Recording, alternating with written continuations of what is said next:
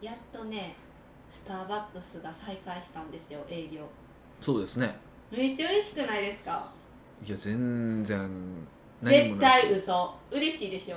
いえ？いや元パートナー同士やからそこはやんなやんなみたいな同意じゃないんですか？いやいやこの間まあある人と喋っててまあ割とそのスターバックスによく行くじゃないですか。はい。あのスターバックスカードのポイントスターたまりまくりじゃないですか僕 いやたまりまくりこんな多たまってる人。分日本で多分5本の指が入るぐらいたまってるん ねえ、うん。そんなにたまるんやって思いました。そうですよね、はい。っていうぐらい溜まってるぐらいスターバックスによく行ってたんですけどうん。じゃあこのコロナでもってまあ行かなくなったじゃないですか、残念なことにね。まあ、全然困らんかったねっていうのがどういうことですか？僕そんなの結論なんですよ。スター貯めてるのに。でもともとそんなに僕スターバックスのコーヒー美味しいと思ってないしえ？まああのーまあアメリカの飲みますけど。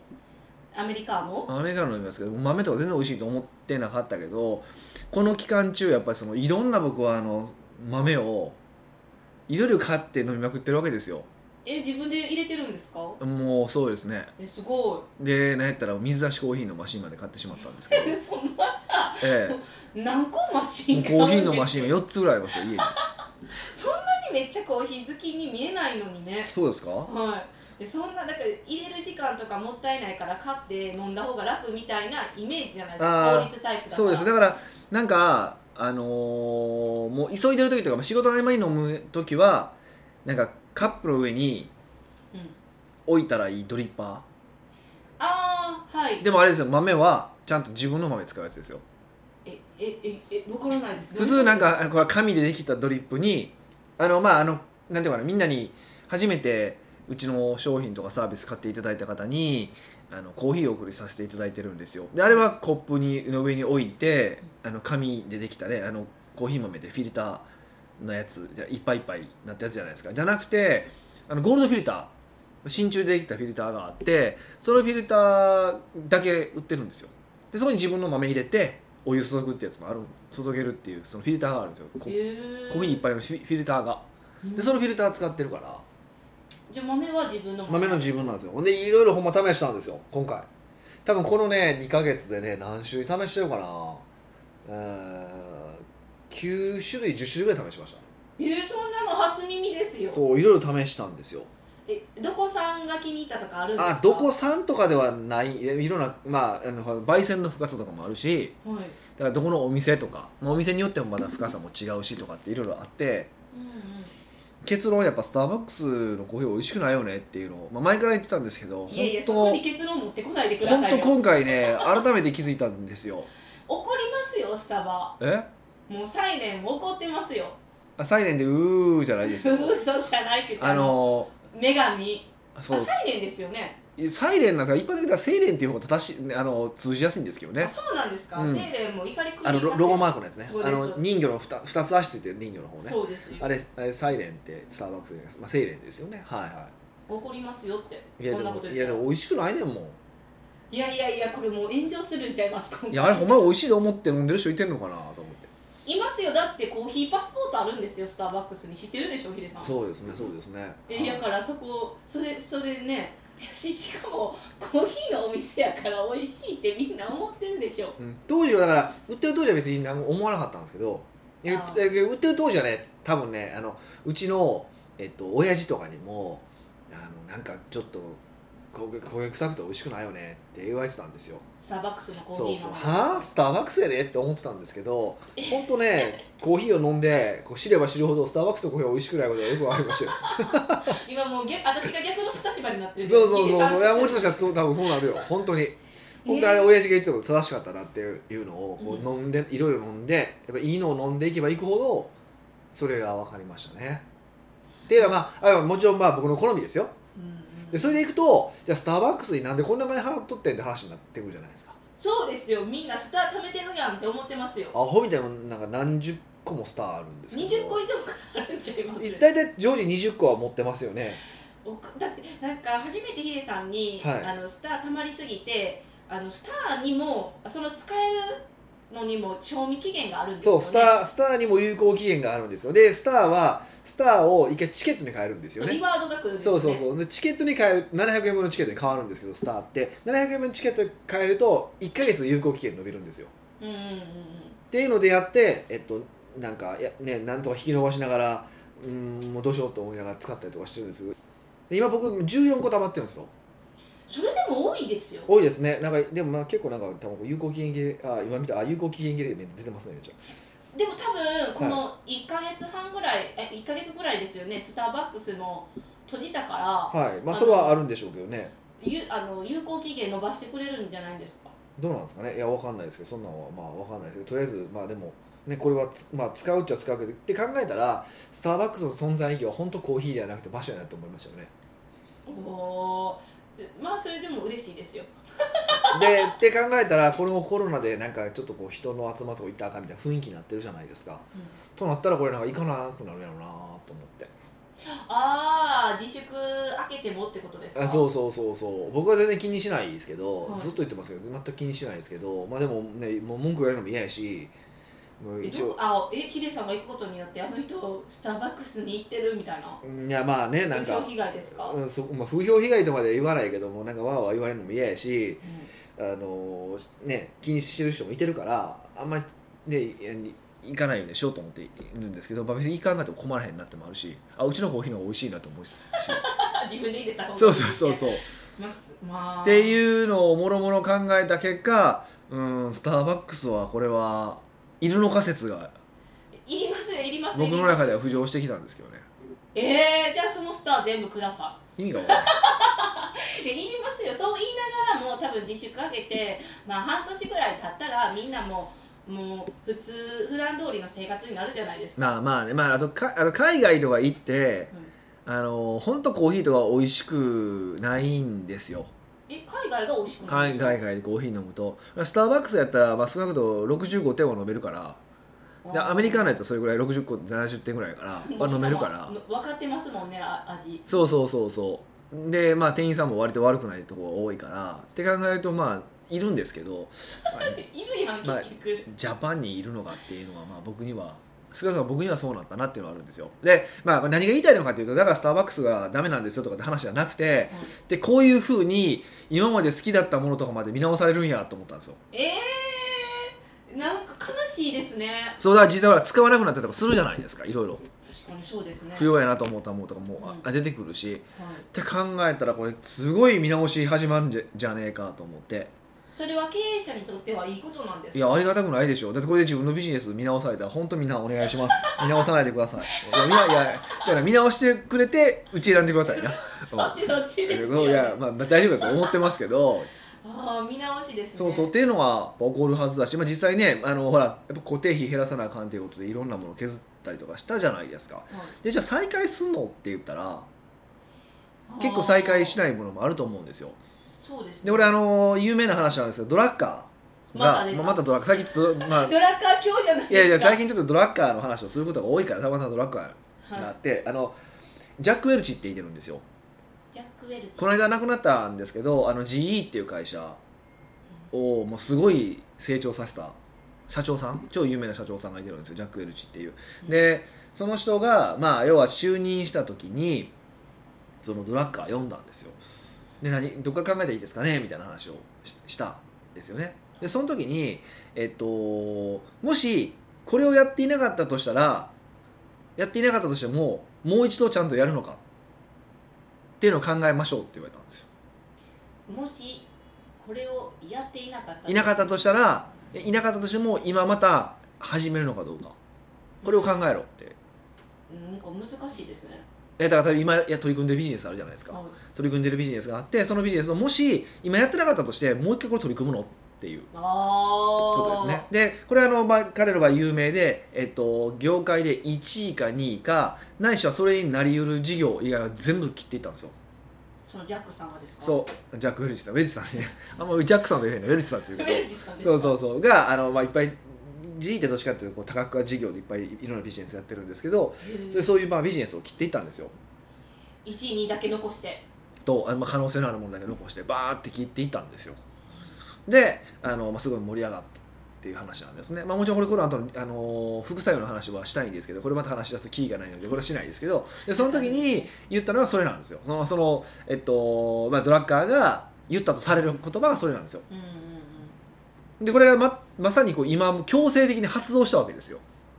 そうです。強制的にされましたね。そう僕らの生活で、まあ、いらんものをバッパカバカとりあえず目の前で必要のないものを切ったりとか、うん。まあ、ビジネス中でも切ったものいっぱいあると思うんですよ。でそういうものを切ったとしてもう一回これやるのっていうもう根本的な質問にうん。至ってしまったわけですよ。もううんドラッカーが言った質問を強制的にさせられたっていうね。なかなか楽しい状況に陥ったわけですよ。いいことなんかなとか思っちゃったじゃまああの個々人にとってはいいことだと思いますけど、えっと売る側としてはうん。なかなか厳しいですよね。つまりこれ再評価されるってことだから。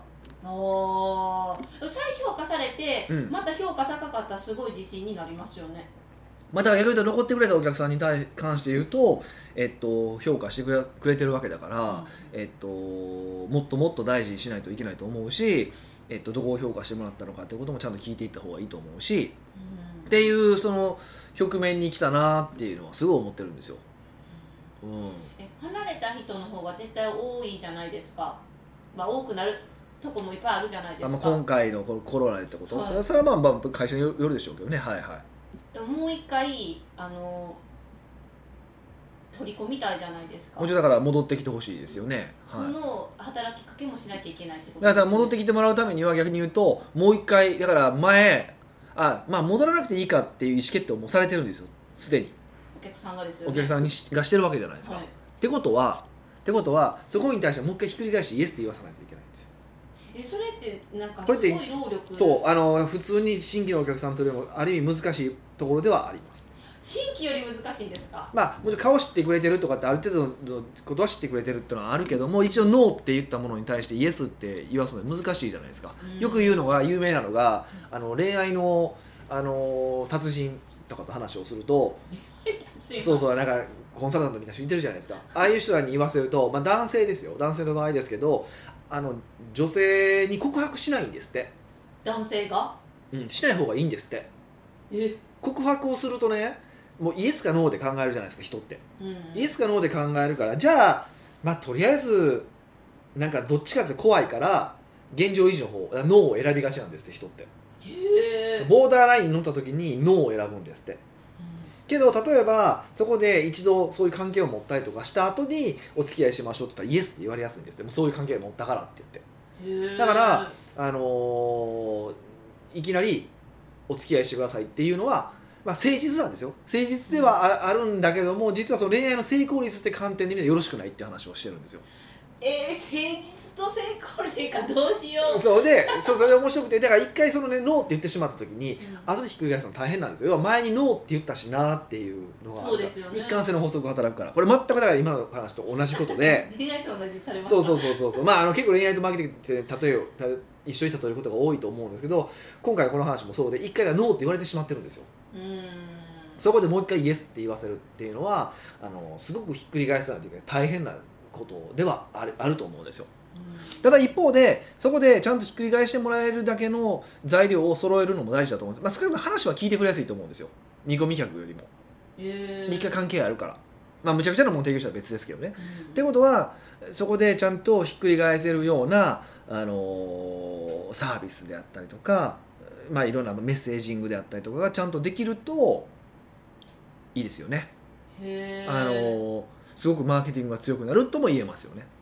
もう途中からそんなにノーって一回言ってからひっくり返すのが難しいんやったらもうそこ捨てたらいいのにって思っちゃいましたもん、まあ新規ばっかりもう開拓した方がこういいんかなまあ、もちろんそういう部分あの費用対効果だけで考えたそういう部分もあるんですけどでも話は聞いてくれる既存客だったら一回聞いてもらってどこがダメなのかっていうこともこう一個ずつ潰していくっていうこともねやってもらえるとうんやっぱりちょっと変わってくると思うんで、にうん。えーでももう一回トライするのちょっと心折れそうですね。まあ大変ですけどね。でもそれは本当やっていかないといけないしね。我々は多分そんな比較的少ないと思うんですけど、うん。まあ、とはいえやっぱあの落ちていったお客さん去っていったお客さんでもちろん行っているわけでそういう人たちにもどうやって帰ってもらえるのかってことはずっと考えてることですしやっぱ行動してることなのでやっぱみんなもねそれはちょっとやってもらえるとなんかまたビジネスのあり方自体が変わってくると思いますけどね。ううんん。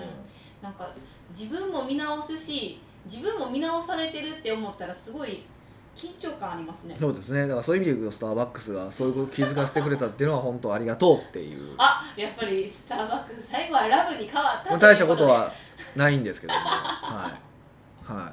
あまあハワード・シューツは好きですよすごい。ええ？ー、そういうこと？フォワード私立は好きなんですか？ハワード・シューツは好きですよ。いや経営経営者としてね。偉大な人なんですか？だってこんだけ大きくしてるからそれ偉大やろハワード・シュルツさんがこんなにいっぱいにしたんですか？店舗。あなたは あなたはスターバックス成功物語を読んでないの？読んだんですか？私読んでないです。読んでますよ。ええあれは経営者にとってはあの本はすごいいいと思いますけどね。ー、あいい本の発掘ができましたね、うん、あのハワードの本はその後もう一回出てるんですよ。あれとスターバックス再生物語だからちょっとタイトル忘れましたけど。と2冊合わせて読んでもらえるとすごく面白いと思いますえ何が面白いんですかどん底から。あ要は一回その、しえっと、手術がやめやめるんですよ。でやめるんです。やめてでなんかこうスターバックスがガッタガタになるんですよ。そうなんでまた手術が戻ってきてまたこう回復するんですけどそのプロセスっていうのを見てもらうとあのすごく面白いと思いますけどね。えー、すごい成功物語ですね。まあねやっぱり仕事できるんでしょうね、うーん。うん。はい。そうですね。なんか暇であれば 時間あると思うんで。読んで。もうそろそろ忙しくなってくるでしょ。確かにそうはですね、いなんでぜひ。まあでもとはいとはいえなんか面白いと思うからささっと読めると思いますのでぜひ読んでみていただけるといいかなって思いますね。はい。北岡秀樹の奥越えポッドキャスト。奥越えポッドキャストは仕事だけじゃない人生を味わい尽くしたい社長を応援します。改めまして北岡です。ミカです。はい。今回のご質問は今回は、うん。ニックネームおもてなし .com さんからのご質問はいもうこのこのご時世にいただきて最近なんか質問減ってますからね。あなんですかね。皆さん聞いてくれてないのか質問するもう暇さえないのそうそうちょっとあのそうなんですよ。このポッドキャストってどれぐらい聞かれてるかが見えないんですよね。これって本当になんか裏ツールとかもないんですか？わかんないわかんないですけどだからもう本当ねもしかしたらこれ聞いてないんちゃうかなと思う時あるんですけど 今日今週一人は聞いてくれてることが分かったんであ質問されてください。とりあえずお答えをしたいなというふうに思ってるわけでございます。はい。北岡さん美香さん毎回ためになる情報のお届けありがとうございいえこますちらこそ。ポッドキャストはほぼ全回聞いておりお。いくつか奥越えやコンサル大学のコンテンツを学ばせていただいております。ありがとうございます。そこで質問がございます。ほうほ何度も聞いていると北岡さんの言っていることが一貫性があり芯がぶれていないことが分かってきました。ううん。これは過去のコンテンツと最近のコンテンツを比べてみてもうん。そう思いますし、うん。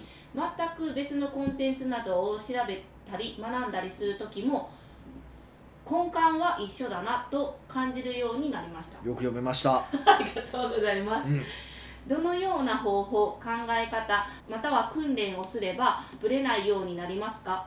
また一見違うようなものも結果同じゴールにたどり着くようにするにはどうすればよいでしょうか？お話しいただければ幸いでございます。なるほど、うん。まあ、これ嬉しいですね。これすごい嬉しい。あれがすごいなって思いますあの言ってることの一貫性は私もずっと言ってたじゃないですか。はい。でもその過去のコンテンツと最近のコンテンツも同じってすごくないですか？そうですね。えでもちょいおな同じですごいんかと言いながら同じっていいんって一瞬思ったんです成長しないからね。はっきりとは言ってない。えでもそういうことだと思いますよ。えそそれはどうなんですか？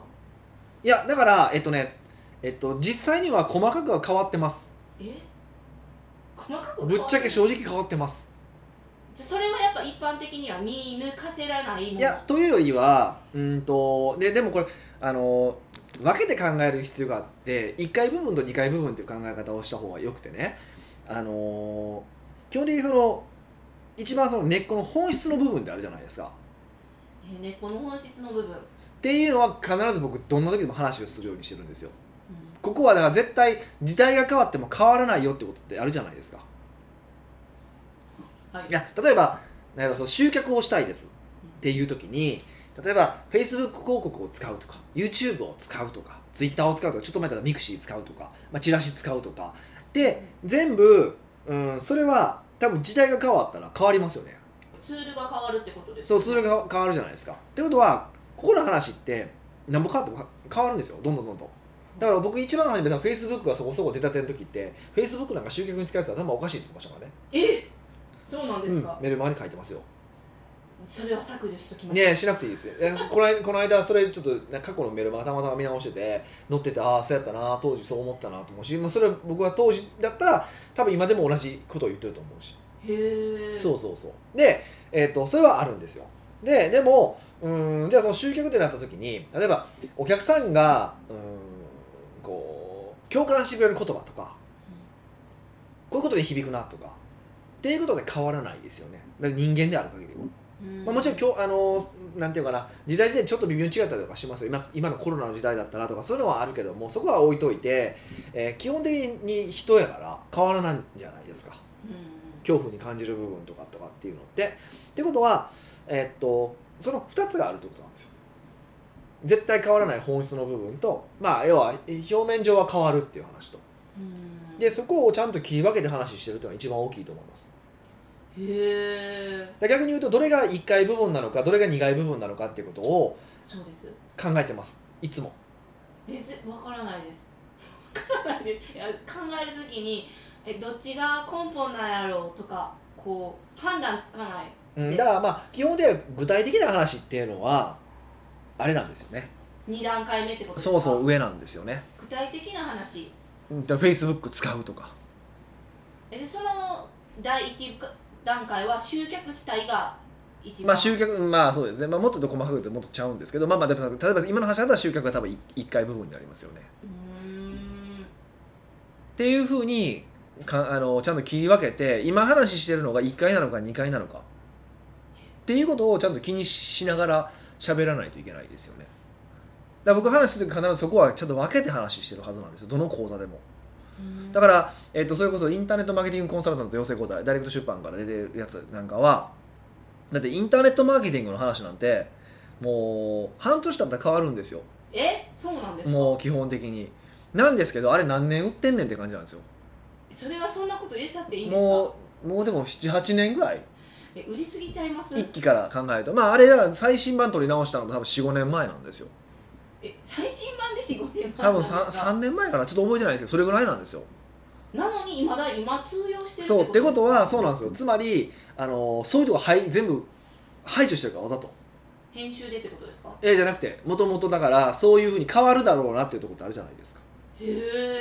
えじゃあ根底の根本だけを喋ってるってことまあ、基本的にはねもちろん表面的な話もあるけどそれはだから別に特典とかに置いてるけど。へえっていうことは意識してます必ず。もうそれだけですね。なんかもうヒデさんなんなんていうか教科書作れる人になれるんじゃないですか？なれないです。えそれは違うんですか、はでもだからそういうふうに考えればいいっていうことですね、うんうんうん。うん、だからうん物事にはだからもう、うん、それがあるってことで普遍普遍があるってことですね。どれが普遍なのかってことです。変わらないもの。そうそうそう、それを考えて喋ったら、うん、あの一貫性があってぶれないよってことですそうそうだから多分これ普段のも普段からものの見方が僕はこれが普遍的なものなのか特別なものなのかっていうことを必ず見てるんですよ。例えば今回のコロナの話ってこれ普遍的なことなのか特別なことなのかでどっちでどう見ます？特別なことです。で見ますよね。で多分、えっと、確かに特別なことって見方もできるなってのは分かるんですよ。うんでも例えばことそのビジネスの運営っていう観点で見ますよ。ビジネスの運営っていう観点から見たらこの前にこの話どこでしたやろこれ最近した記憶があるんですけどこの10年前ぐらいにリーマンショックがあったんですよ。はい。で、えっと、その前の10年の時にまあ、アジア危機かなんかがあってその10年前が、えっと、バブルの崩壊があるんですよ。うーん。10年に大体10年に1回ぐらいです、まあ、ちょうど10年じゃないですよああとまあもちろん震災とかもありましたけど要は大体10年に1回ぐらいなんとなくこう危機っぽいものが来るんですようんでもちろんズレはありますよ78年の時もあるしとかあるんですけど、あのーここで重要なことは必ず経済的な危機が周期的に来るってことじゃないですか。はいということはその経済的な危機が周期的に来るっていう観点で見たら今回のコロナもこれって普遍なんですよ。あまた来たななんですよ。えー、こんなに人生で初めて味わう。いや味わうしぼいや僕自身も初めてですよ。こんななんだかんだっていうのは。でもでも経済の危機っていう観点で見たりとかその会社運営の危機って観点で見たら不平になりますよね。うんもうなんかそうやって聞いたら。そうそうそう。だから今の起こってる特別な状況っていうのが、えっと、本当に不変なのか特別なのかっていうことをちゃんと見直そうっていうことなんですよね。またみんなそうそうそうそう。だからこれはそ,、まあ、それを考えましょうってことですよね。うんうん。うんでもあの今のコロナもはい。私は特別やって思ってたけど、はい。ヒデさんからしたらビジネス的には不変なものであったんじゃないですか、うんうん。いやもうそこからもう結論から間違ってるんですけどどうしたらいいですか？だからそれをだからあのーどれぐらい視点広げられるかですよねえこれ誰に聞けばいいですか私の考える中ではもう特別が本当に正解って自信満々やったのに疑いないじゃないですか。それでいくとそれでいくとあのほぼほぼ特別なことはないと思っていいです。特別なものはない？もう世の中で起こってることで特別なことはないっていう前提で物事に接してみてください。えー、じゃあ全部不変なもの。そうほぼ不変なものになっていくんですよ。そうすると。ででってことはそれでその普遍的なものが取れるからそれ以外のものが、えー特別なものになるじゃないですか。えー、もう全部不変って思えって言ったからほんまに全部って思っちゃうから逆に特別なものがないっていいですいいですだからとりあえずそれでいいんですよ。とりあえず一回全部普遍的なものだと思ったらどのか普遍って観点で見たらどうなんだろうかなんですよ。だから今だ今だったこのコロナの話にしても多分じゃあこれを普遍のものって見たらどういうどういうことなのかっていうと結局、えー、とちゃんと会社には十分なキャッシュを置いとかないといけないよねとかうんね。お客さんとの関係性構築しておかないといけないよねとかっはい。ていう話でしょ？そうです。これで終わりじゃないですか。っていうことなんですよ。っっていうふうにあの世の中のほとんどのものは不変なものなんだっていう理解から始まると初めて考えてみると普遍的なものがどれなのかっていうことが見えやすくなっていきますうーん。そうやって考えてたら強くなっていきそうですね。そうですね。これも思考の癖なので絶えず意識って感じでしょうね。へえ、でこれ極端な話になってくるとそれこそこれこ個人個人の関係個人個人が悩んでることあるじゃないですか。えなんか集合職がうまくいかないとかそういうああもうそんなんももそうですしうちの会社は儲かれへんとかもそうだし上司あが嫌とか。のそうそうあの女の子が振られたとか、まあ、何でもそうなんですけどそれも自分悩んでる自分にとってはもう特別なことじゃないですか。そうですよもう。特別なことなんですけど神様の視点で見たらあまた同じこと悩んでるわって思いますよ。えその本人が？そうそう。だからそれこそあ僕らまあコンサルタントっていう仕事をさせてもらってていろんな方のまあ悩みとか不安を聞くんですよ。はい。でそれぞれみんな自分のこと悩んでるんですよ。うん。でそれ自分の悩みはもう一番世の中でもうきつきつくて辛いことだって思うわけですよ。まあ人間ならそうですよ。それは。あのダメだって意味じゃなくてみんなそうなんですよ。僕もそうだから、なんですけどコンサルタントの視点から見たらあまた来た。なんですよ。あまた同じ悩み来た。なんですよ。他にもそういう悩んでること人がいっこぱいいて。れ同じでそうそうそう。で本人は特別だと思ってるんですけど、でも、えー客観的に見るとまた同じ話なんですよ。これは面白くてでもちろんお客さんに対しては特別ですよねっていうふうに接する必要はありますよ。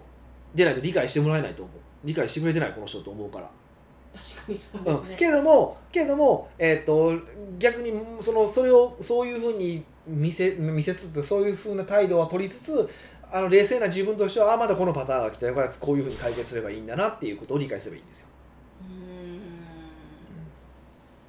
ーんもう特別なことなんて世の中にはないんですね。もうっていうぐらいで思っておく方がいいですよね。でその訓練ができてくるとだんだんだんだんどれが本質なのかどれが本質じゃないのかが分かってくるから話一番初めに戻すと、えっと、これは本質的な話だから本質的な話としてしよう。ここは特殊な話だから今しか使えないことだよね。じゃあ今しかできないものとして喋ろう。うーん。っていうふうにやると結果として一貫性が生まれるってことですよね。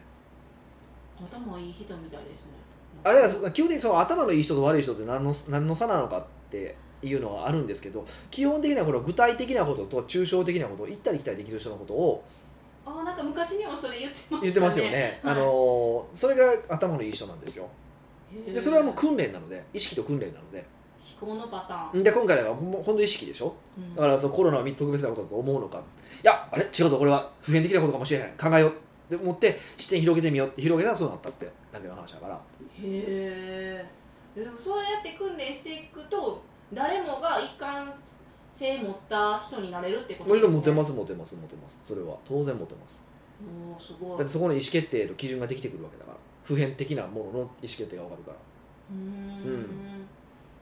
そういうので訓練しなきゃいけないんですね。そうなんですよそうなんですよえどういう感じで訓練していけばいいんですか？起こることごとにえっと、不変なのか不変じゃないなのかをずっと考えればいいってことですか、まあだからそうやってこう怒ってなんかここは特別だ大変だと思うことにこそ一回ちょっと立ち止まってこれは本当に今大変なことなのか？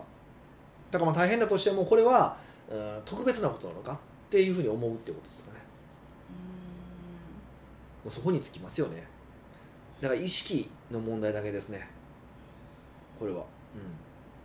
じゃあ一貫性がある人になるためにはうん、うん、普遍的なものが何かっていうものを日々訓練すればいいってことですね。まあそうですね。だからこれ多分この方が最後に書いてるこの一見違うようなものも結果同じゴールにたどり着くようにすればどうすればいいでしょうかって話は全く同じことなんですけど、あのーなんかそれ自体を目的にするのはよくなくて結果として同じゴールになったよねってことはあるけど、でも訓練するときそっちをメインに考えちゃいます、まあだからダメです。それはそれはだってもうその時点で答え決めてるもん。同じゴールになりたいっていう結論から決まってるでしょ。ってことはそれは訓練できてないんですよ。絶対こうやってみんな考えちゃいますよ、だからそれは訓練なんですよ。もう繰り返しやるしかないですよ。本当もう。えーめっちゃ難しそうですけど、はい、面倒くさいんですけどでもそんな実はやってみると難しいことことじゃないです突破口はあれですもんね。全部不変って考えて考え出したらいいってそうそうそう。そう全部不変で考えてどこが不変なのかを考えればそれ以外のどこが不変じゃないねんからっていうことですね。うん。はい。じゃあ皆さん頑張って訓練してください。はい。